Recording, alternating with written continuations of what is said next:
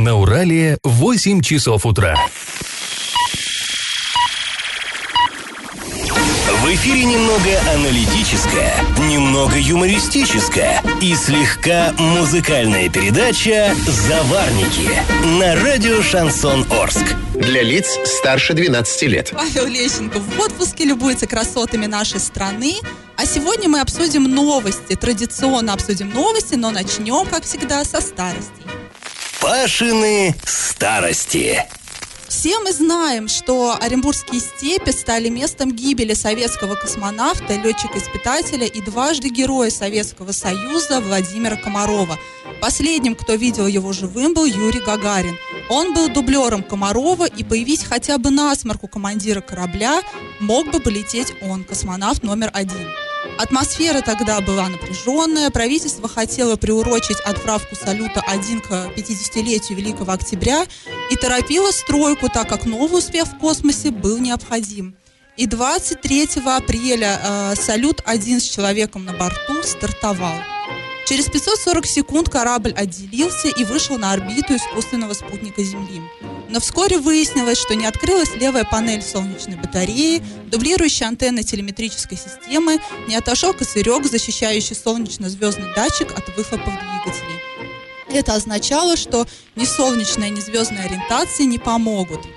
Только после э, пятого витка Комарова пришло решение госкомиссии о посадке – Однако сориентировать корабль не удавалось. Удалось только на 19-м витке, и тогда это был единственный шанс э, на спасение. И э, Комарову удалось им воспользоваться, но, как мы знаем, все равно все завершилось трагически. Система ПВО обнаружила спускаемый аппарат. Комаров шел на посадку в 65 километров восточнее Орска. О трагедии тогда никто и не помышлял. На место выдвинулась э, группа специальная. Однако на месте приземления аппарата э, эта группа увидела ужасающую картину. Аппарат был сплющен и вошел в полметра в землю. Он был объят пламенем, вокруг суетились местные жители, люди пытались забросать огонь землей, но это не удавалось. Космонавт погиб. В связи с этой историей наш традиционный исторический вопрос – рядом с каким населенным пунктом Восточного Оренбуржья произошла эта трагедия. Вариант 1 – Карабутак, вариант 2 – Ощебутак и вариант 3 – Адамовка.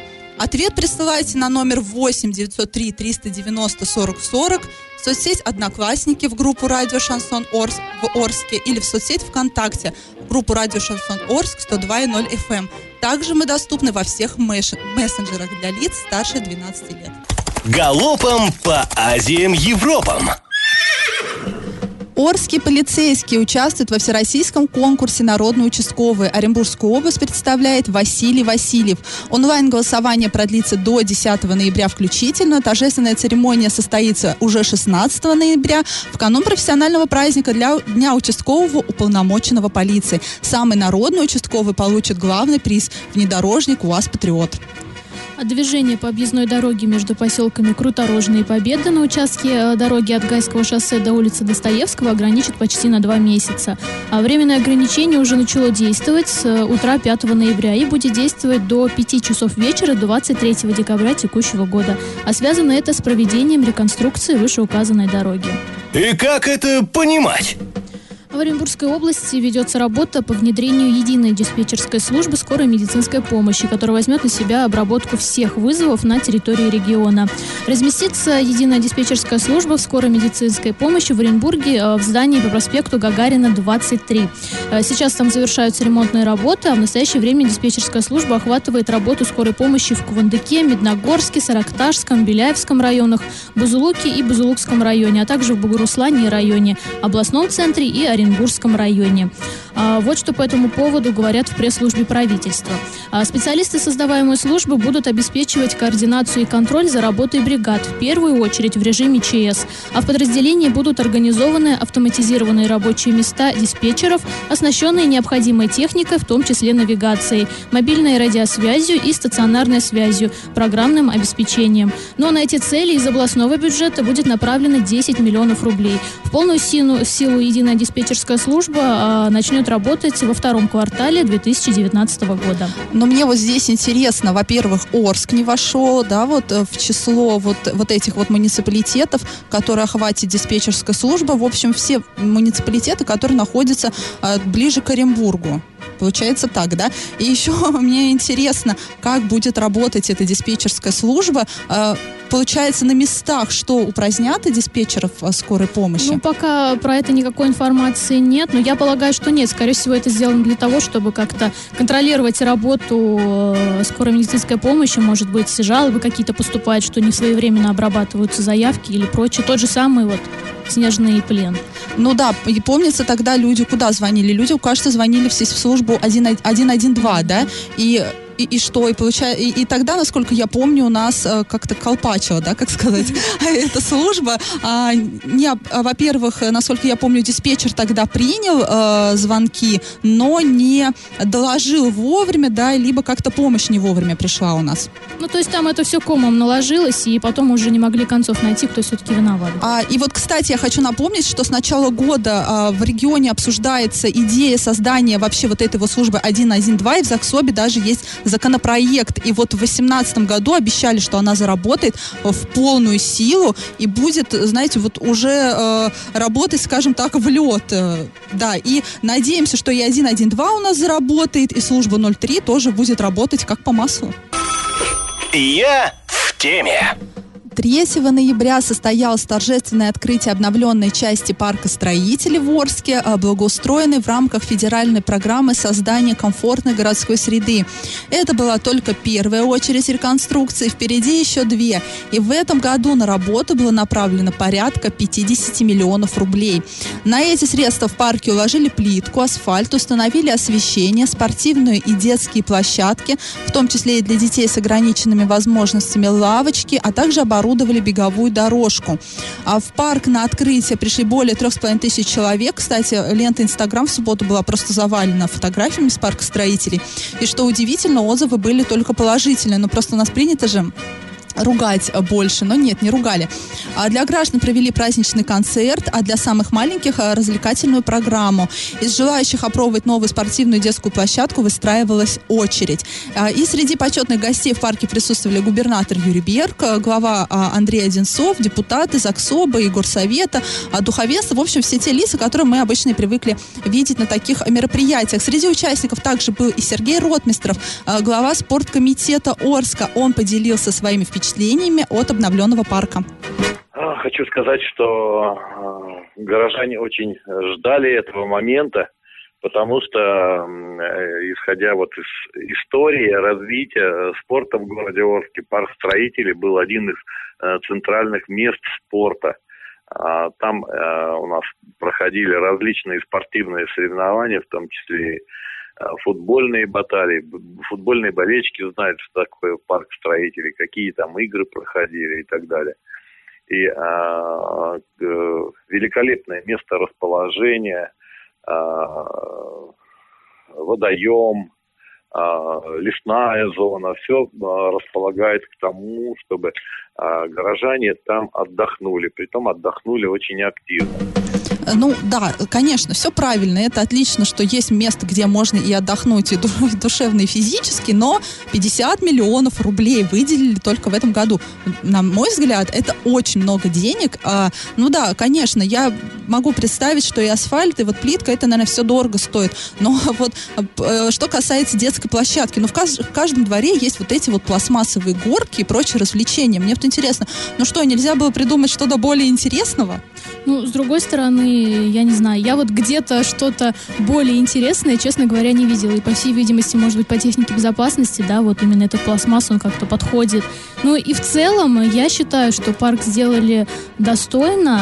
А насчет денег, конечно, может быть, могли бы там чуть-чуть что-то получше сделать, да, но целом, мне кажется, очень красиво получилось, и горожане довольны. Но самое главное, чтобы, опять же, эти горожане следили за этим парком, и не было каких-то актов вандализма, потому что был уже, да, прецедент, когда только-только начали делать, кто-то там бордюры снес.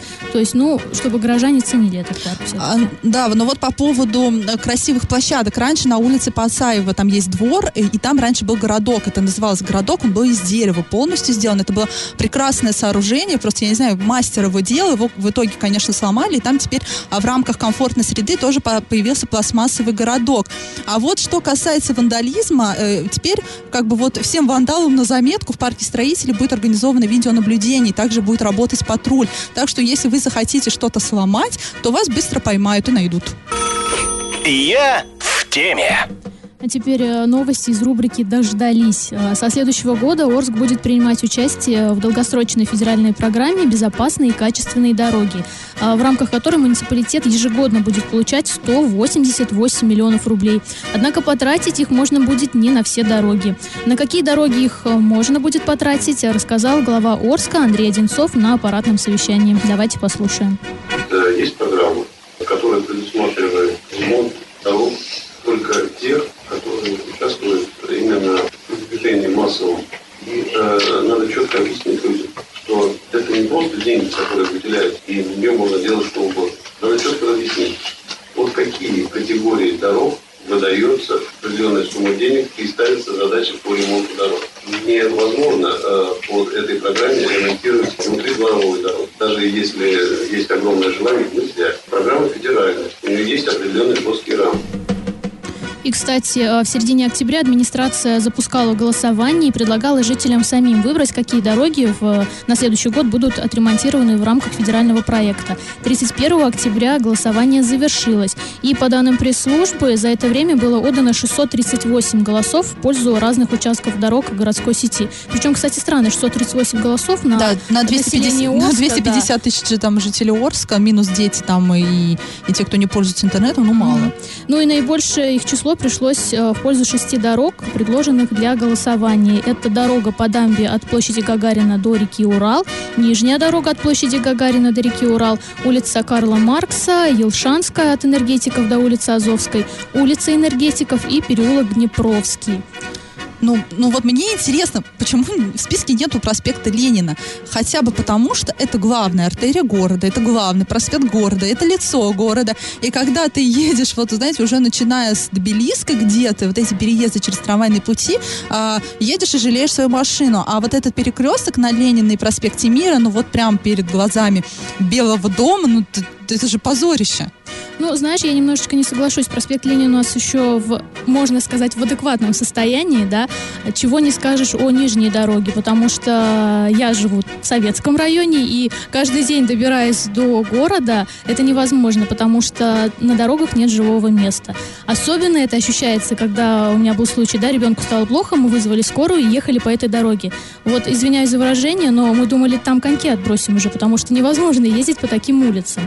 Ну, а что касается трамвайных переездов, вот ты говоришь, ну, они вроде как не входят в ремонт, да, то есть это не относится к дорожной сети. Хотя э, тоже у меня приезжали родственники из соседнего Казахстана, э, которые здесь приобрели машину, им нужно было там накатать определенный километраж. И когда они ездили по городу, они говорили, что это невыносимо, просто они были в диком ужасе, потому что говорит, ездить по таким дорогам невозможно. Но мы надеемся, что все отремонтируют, пусть отремонтируют хоть что-то, и надеемся, это не будет как с улицы Станислава Станиславского, когда отремонтировали, и через несколько месяцев все сломалось. И как это понимать?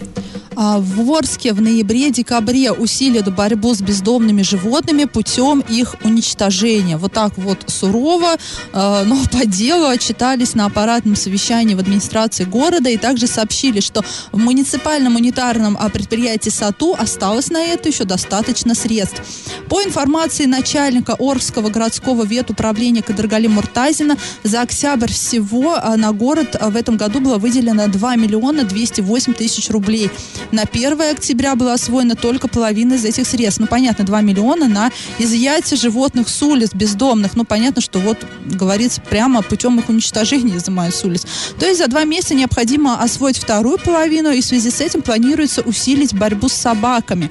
Но здесь вообще проблема бездомных животных, она в Орске стоит остро. Вот сколько я работаю в журналистике, столько вот каждый год, именно ближе к зиме, мы начинаем писать о бездомных животных. Понятно, холодно становится, э, животным деваться некуда, они бродят по улицам, возникают вспышки бешенства, э, и люди жалуются. Но и всегда возникает такая проблема. В САТУ сложно дозвониться. Как оставить заявку, чтобы выехала служба и изъяла вот этих животных с улиц? Оно, наверное, сейчас что-то и изменилось, но мы как-то ну, не пробовали да, в последнее время туда звонить. И второй вопрос. У нас в Орске есть одна альтернатива. Это вот уничтожить да, бездомное животное, но нет приютов. Хотя нам известно, что деньги, есть такая статья там в каком-то бюджете, не будем говорить в каком, что деньги на содержание приюта для бездомных животных выделяются, но приюта на, нет на деле.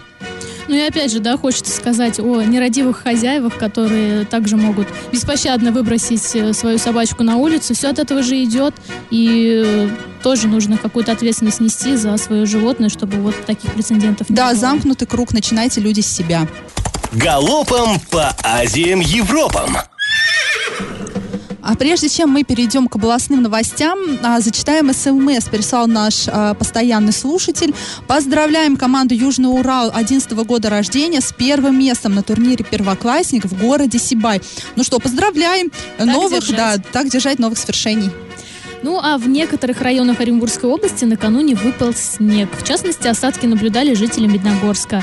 Ну и, кстати, на этой неделе жители Оренбургской области ожидают снег и дождь, а температура воздуха к концу недели опустится до минус 10 градусов. И да, к теме дорог уже пора бы, наверное, э, и переобуться. День жестянщика скоро.